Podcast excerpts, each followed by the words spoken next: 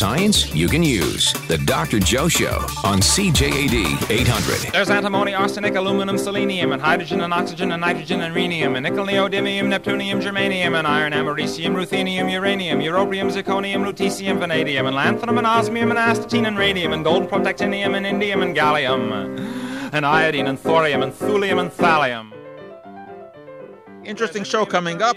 Well, of course, they're all interesting shows, but I will have a special guest today, Dr. Jeffrey Mogil, uh, who is a professor here at McGill in the psychology department, but his expertise is in pain. Uh, he researches pain with, with animals, also uh, has some interesting things to say about uh, what we can do for pain in humans. So that will be coming up uh, in the second segment. But um, let's get going today with K rations. What are they? Well, you may know K rations if you have studied any history. Uh, these were consumed by American soldiers during the Second World War. Uh, they were field rations. Why were they called K rations? Well, the name came from Dr. Ansel Keys, K E Y S, an American physiologist who was asked to develop compact but nutritionally adequate ration packs for paratroopers after the U.S. became involved in the Second World War. Well, he went shopping in Minneapolis uh, in a grocery store and concocted a mix of hard biscuits, dry sausage, hard candy, and chocolate. Not exactly the kind of food Dr. Keys would eventually be recommending to the public, given that he was the first scientist to show a link between saturated fat intake and heart disease. Now, that was back in 1947. After perusing obituaries and noting an increase in heart attack deaths, Keys began a study of businessmen and found a link between blood cholesterol and heart disease.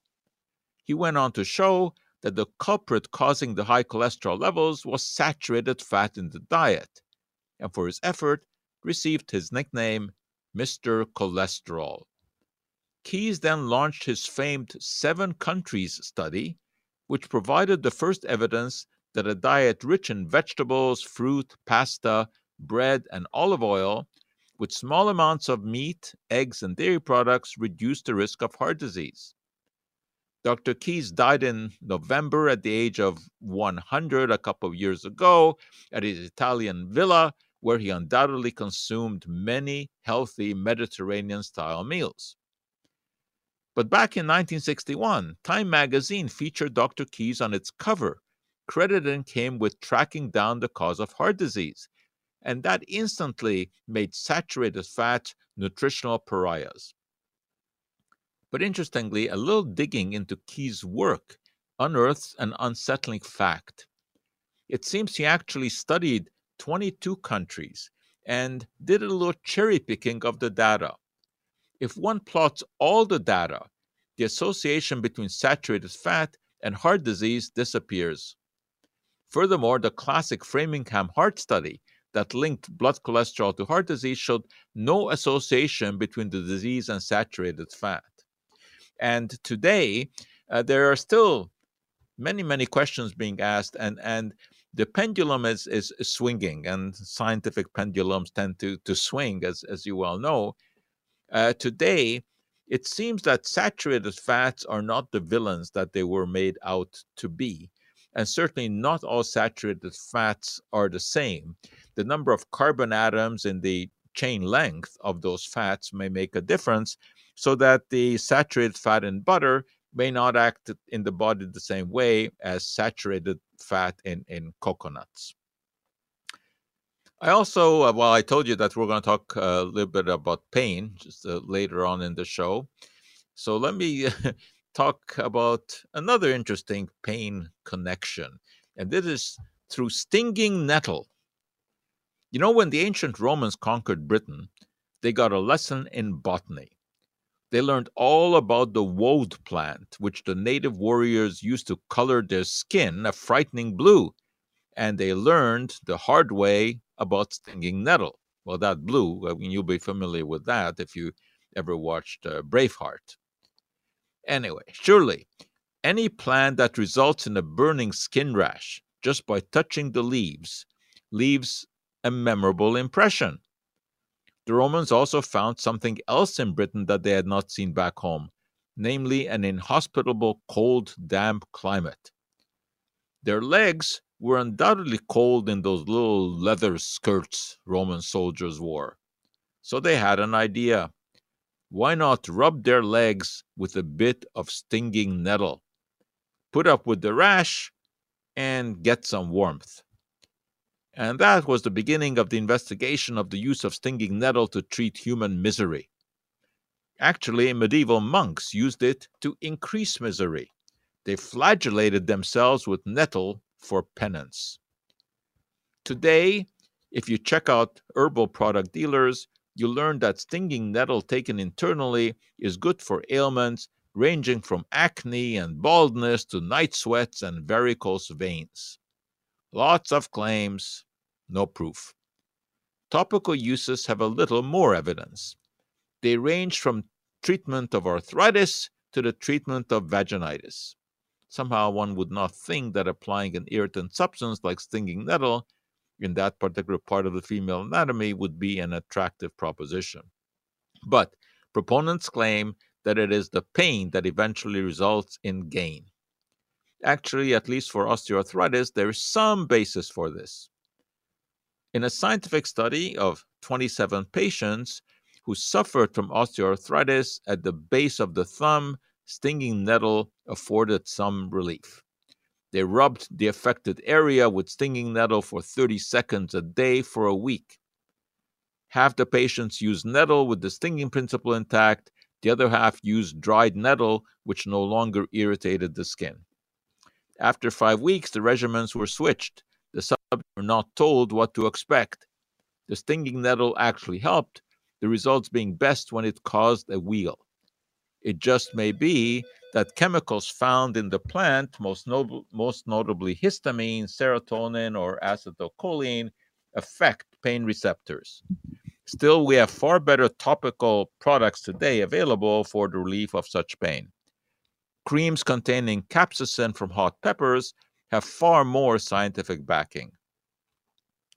Various stinging nettle preparations, particularly freeze dried tablets, have also been at least partially effective against asthma, allergies such as hay fever, and benign prostate enlargement.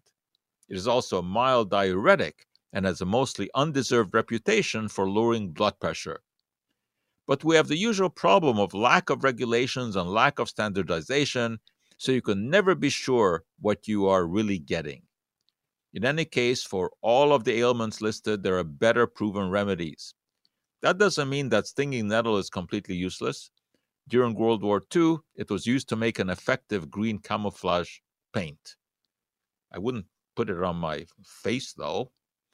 anyway, it's interesting. But as you'll see from our, our discussion with uh, Dr. Mogil coming up, uh, when you do such studies, you have to take into account uh, modalities because, for example, just rubbing a painful area, never mind what you're rubbing with, whether it's stinging nettle or, or nothing at all, that may have an effect. Uh, so you know you have to take these kind of things into into account. Well, anyway, I just tell you the story because I think that it is uh, interesting uh, not to promote any product that may contain stinging nettle because I just don't think there's very much evidence uh, uh there.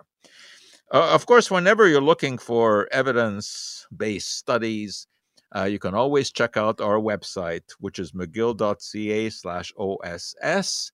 Lots of interesting articles there and you can also go there to sign up for a free weekly newsletter that will arrive in your email inbox every Saturday morning at five o'clock uh, with uh, some late research and also interesting stories about the world of science.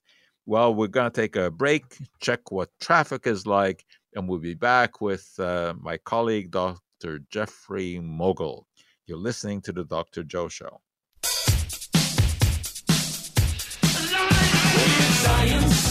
Life's everyday mystery solved. The Dr. Joe Show on CJAD 800. My guest, as I mentioned, is Dr. Jeffrey Mogil, who's a colleague of mine here at McGill, and his main interest is pain, not inflicting it on students, but in alleviating it in others. So, Jeff, welcome to the show. Uh, thank you, Joe. Just for the record, I do in fact inflict it on students sometimes, but we pay them. Oh yeah, well we we all do that, I guess, to some some some degree.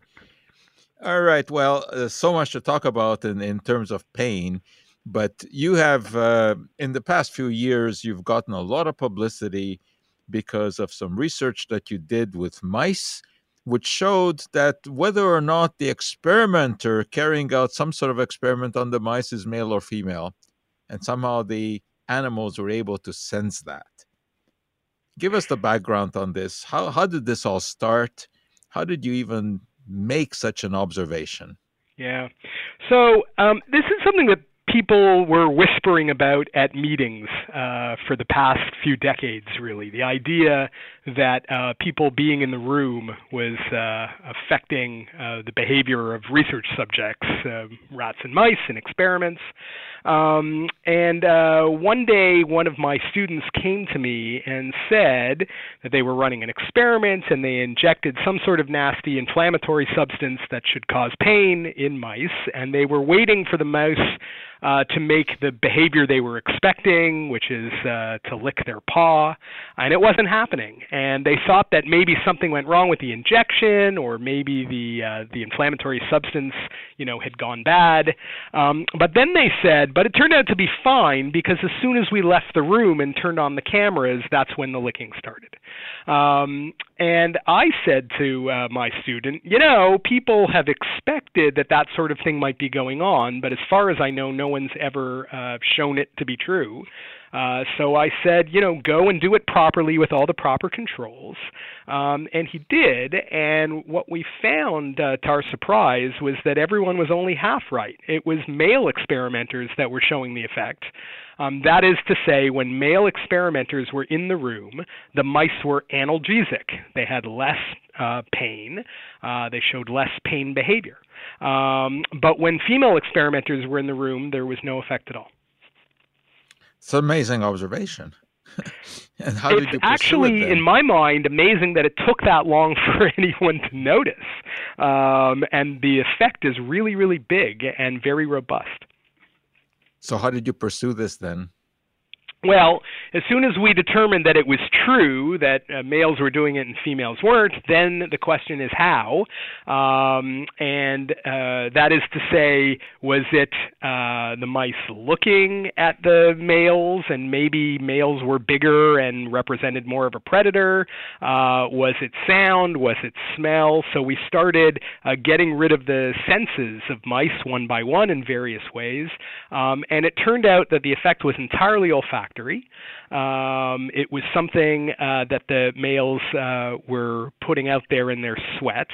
Um, and we isolated the, the compounds in question, and we came to the final conclusion that mice aren't afraid of men so much as they're afraid of males. Um, and who they're really afraid of, of course, is male mice. Hmm? Um, uh, because there might be a fight, there might be some sort of a dominant situation, uh, and it just turns out that human males smell enough like male mice uh, that the same um, olfactory compounds were in play. Well, of course, this now brings up the question of a human-human interaction, right? Yeah, I'd really love to do this experiment in humans. In fact, we've given it a try um, by sort of pumping these same olfactory compounds uh, up the noses of uh, volunteers and exposing them to T-shirts that have been slept in by males or females, uh, the usual way these sorts of things are investigated. Um, and either the effect is very short-lived or very small in humans. Um, but either way, we've been unable to show that this effect is there in humans. I suspect that it is, but I also suspect that humans habituate to it very, very quickly. Right. Well, as you, I'm, sure you know, there have been a lot of human experiments with this, uh, using purported male pheromones to attract women or vice versa. There are all kinds of uh, products on the market Indeed. which uh, basically are nothing more than uh, male underarm extracts that Right. uh, are supposed to be attractive to, to women. They're advertised in some of the sleazier magazines and also sometimes in, in Discover magazine. Uh, Uh, yeah, and uh, for uh, many decades in the Atlantic. Exactly. And, you know, there were stories where they would put uh, these scents on seats in a theater and uh, measure whether or not uh, women or men were more likely to sit in those seats. Uh, it was it's pretty easy actually to poke holes in those experiments, but but Yeah, uh, I agree. And um, uh, one should remember that there's a big difference between what's being claimed there and what we were claiming. So uh, there, they were talking about sexual attraction. Um, our effect seems to come down simply to stress. Uh, in mice and rats, it's very clear what the stress is about. The stress is about a potential, um, you know, physical alteration. Um, but it, it's hard to argue that uh, in humans that that that sort of thing is going to going to apply.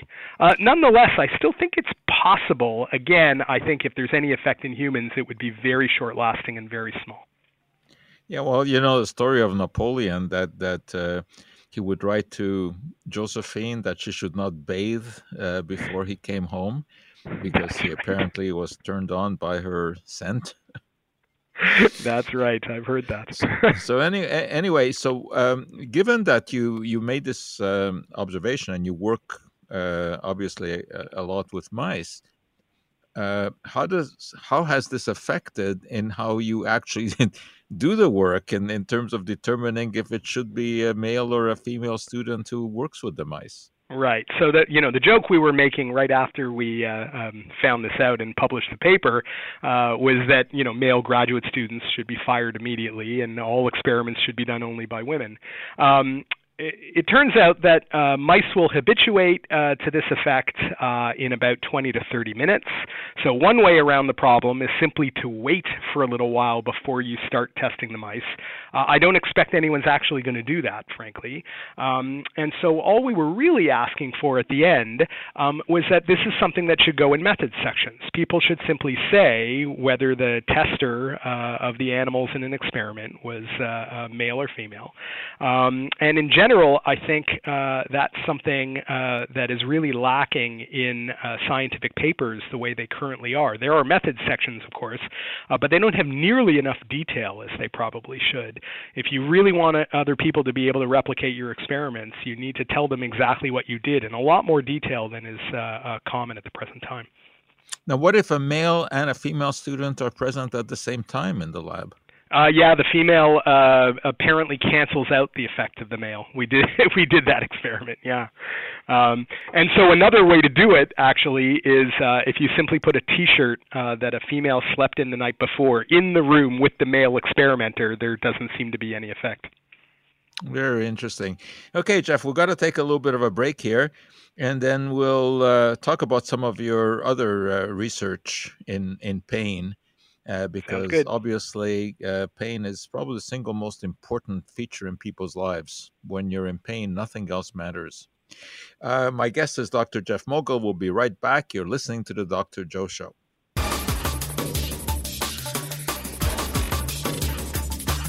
Science you can use. The Dr. Joe Show on CJAD 800.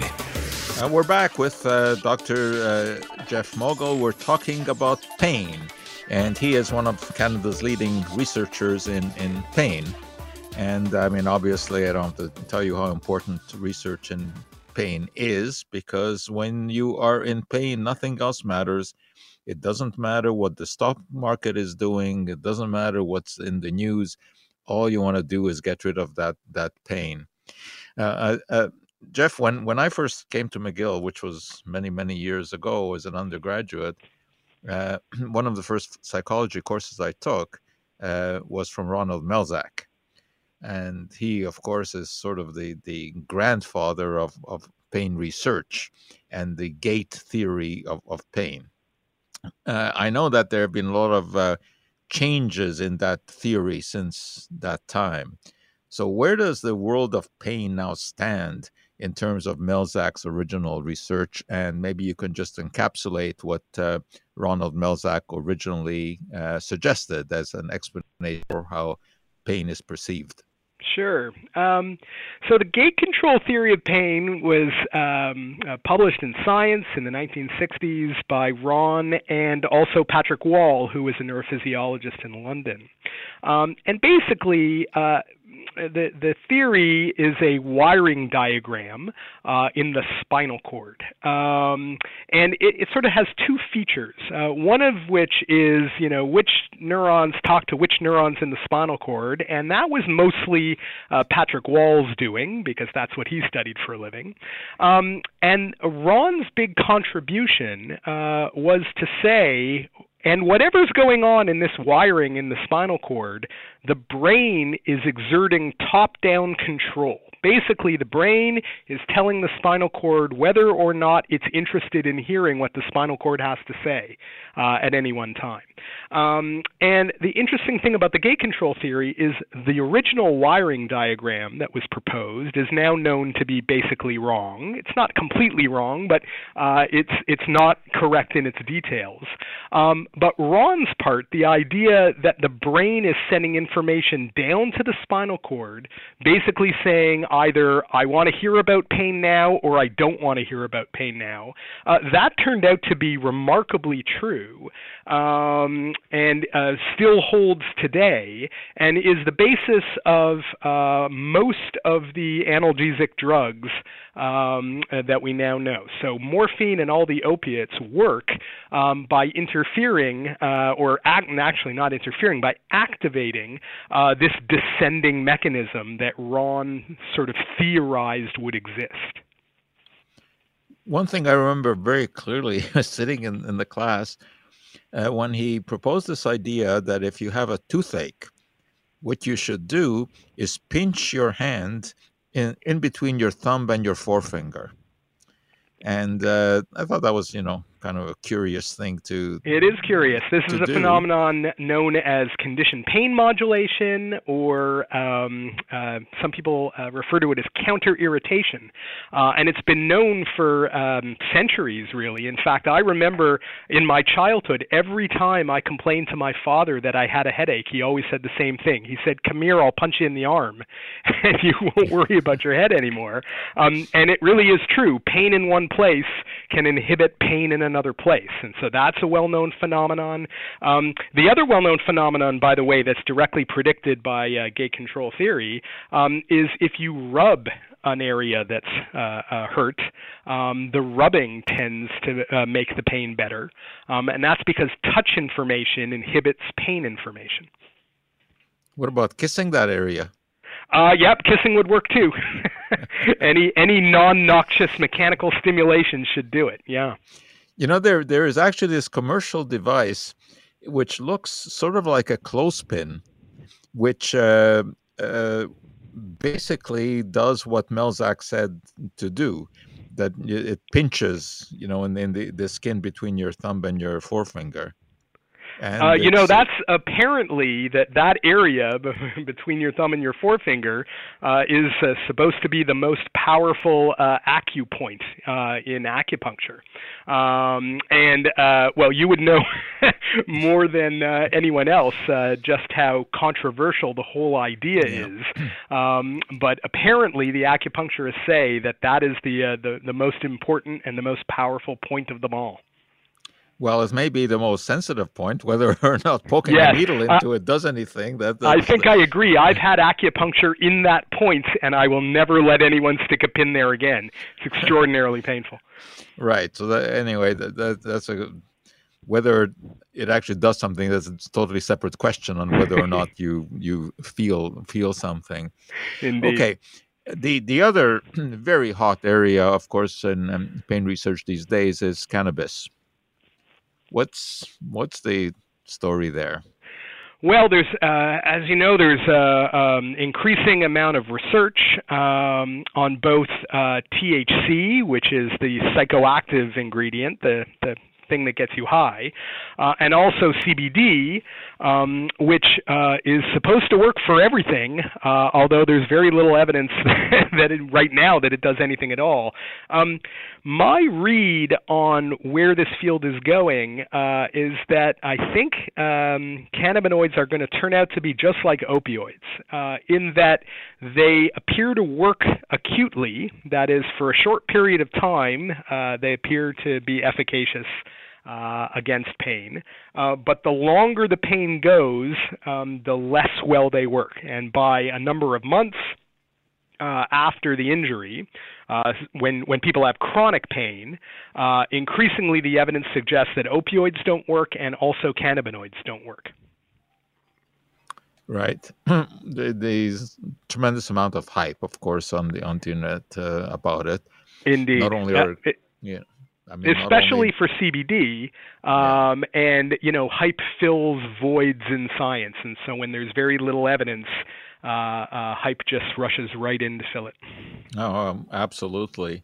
And you know what? What so often happens is that uh, something that uh, has been scientifically shown, uh, which may be a minor effect, but then is totally drowned out by the silly hype that uh, that ensues. I agree. Sometimes things don't work and people say they do, and sometimes things really do work a little bit.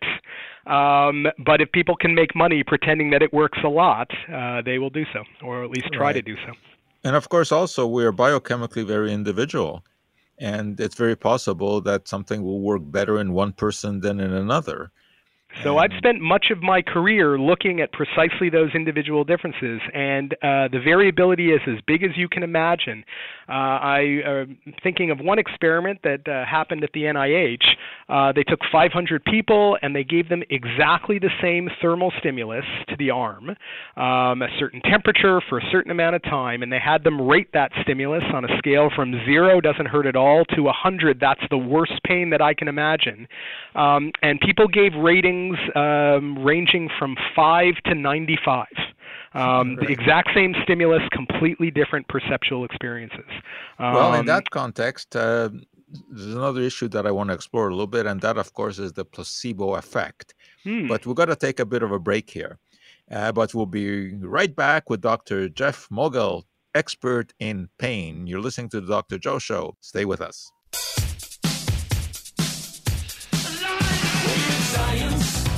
Your source when you need answers. The Dr. Joe Show on CJAD 800. Okay, we're back with uh, Dr. Jeff Mogil, a colleague here at McGill, and we're talking about pain.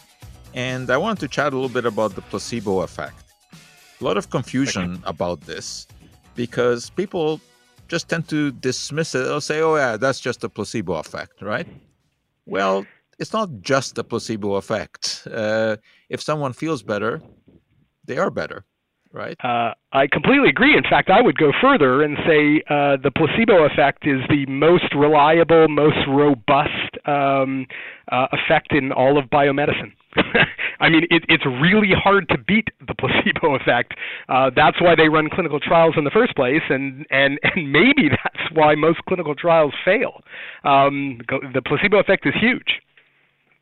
Yeah, I, I mean, the number that is usually quoted is 30, 40% of the time people will respond to something that they believe is uh, is going to be good for them. And the you know the interesting thing that I found, you know, reading about some of this, is that people will respond to the placebo effect even when they're told that it's a placebo that they're taking.